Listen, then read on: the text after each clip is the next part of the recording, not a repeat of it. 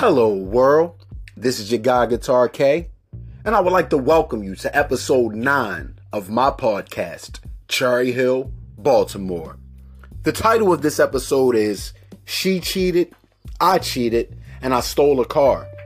And in this episode, I'll be talking about true accounts of love and cheating and the crazy places that, you know, living that type of lifestyle will take you. As usual, I'll start off with a bonus. Now, my father and my brother, you know, they were really gangsters, if you will, hard dudes. Right now, my brother's locked up. Hopefully, he'll be home soon. Free Keon. My father passed away at the beginning of COVID. Rest in peace, Pops. Now, they used to call me Trey from Boyz n the Hood. Because I was in the hood, and you know, I hung with the boys in the hood. But I was never from out that mob. You know, I, I just hung around for the partying and the girls, more to say, just like Trey. And just like Trey at the end of Boyz n the Hood, whenever some real thick shit was about to go down and they be riding on the way to do something crazy, I'd be the one to be like, yo, Key, let me out the car. So that's how I got the nickname Trey from Boyz n the Hood. Now, double bonus. Back in the day, I used to sell Molly and I used to sell e pills at this club in downtown Baltimore called Baja.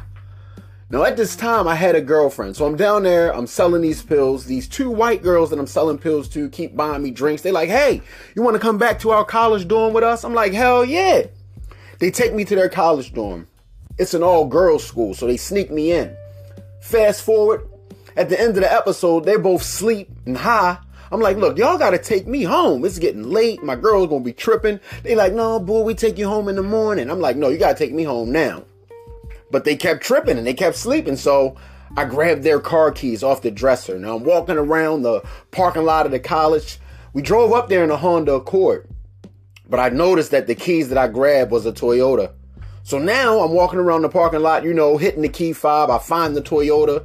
I drive it all the way home, park it a few blocks from my house, toss the keys in the dumpster, go in the house, fall asleep on the couch. The next morning, I'm woken up by my Nextel hitting me across the head. I'm like, what the hell's going on? She like, boy, it's two white girls on this phone talking about you was in a college dorm last night and you stole a car. Of course, you know I denied it.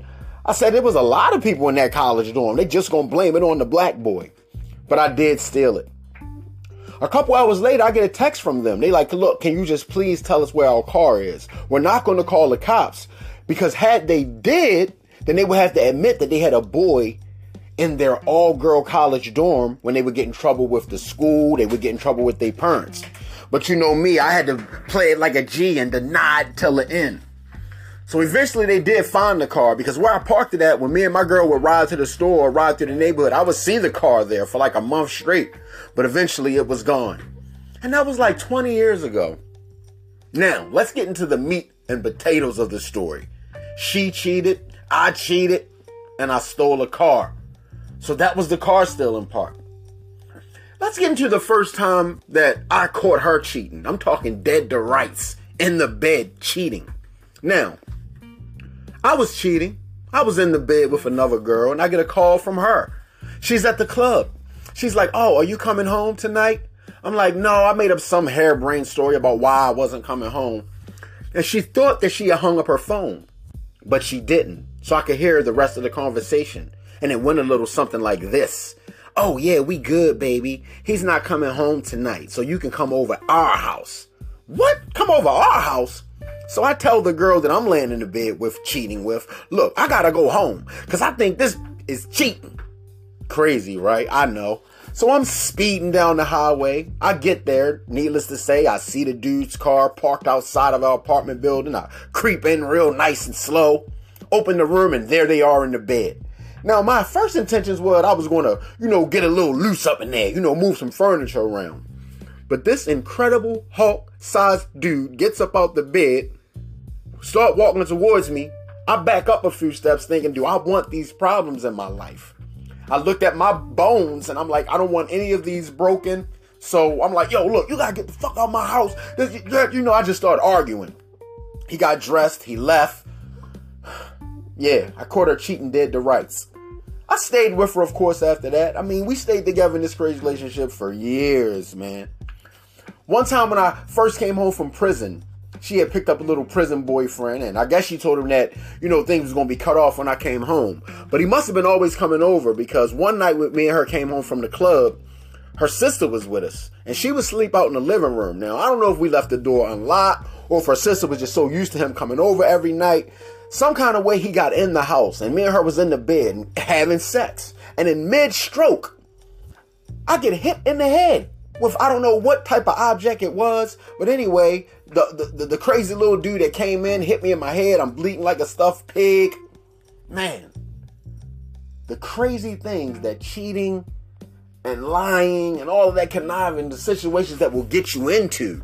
I'm glad that I'm still alive, or I'm glad that I'm still free to be able to tell y'all these crazy stories of how things happen, man.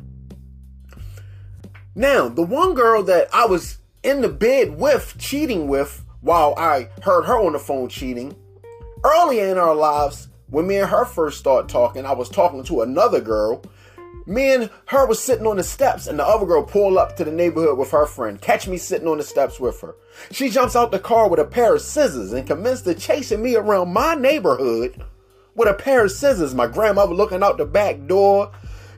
I know she about to have a heart attack thinking this girl gonna stab me with some scissors.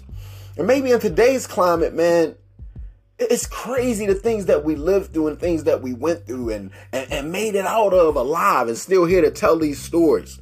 Because nowadays, these kids don't take these things. They don't move on from, you know, somebody not wanting you no more. It happens.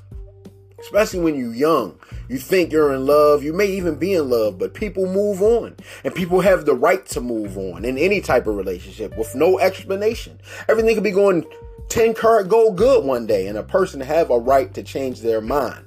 And if they do, move on. I know this sounds cliche, but there are plenty of fish in the sea.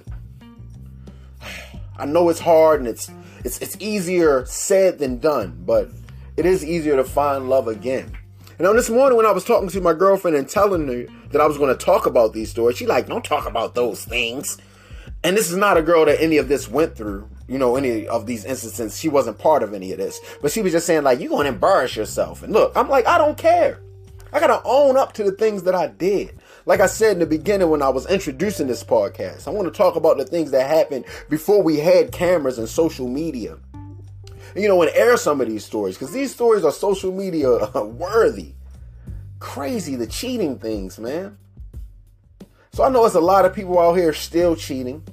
I'm glad to say I've grown out of that phase and I'm now in a faithful relationship. I'm actually engaged to get married. But more will be revealed on that in season two.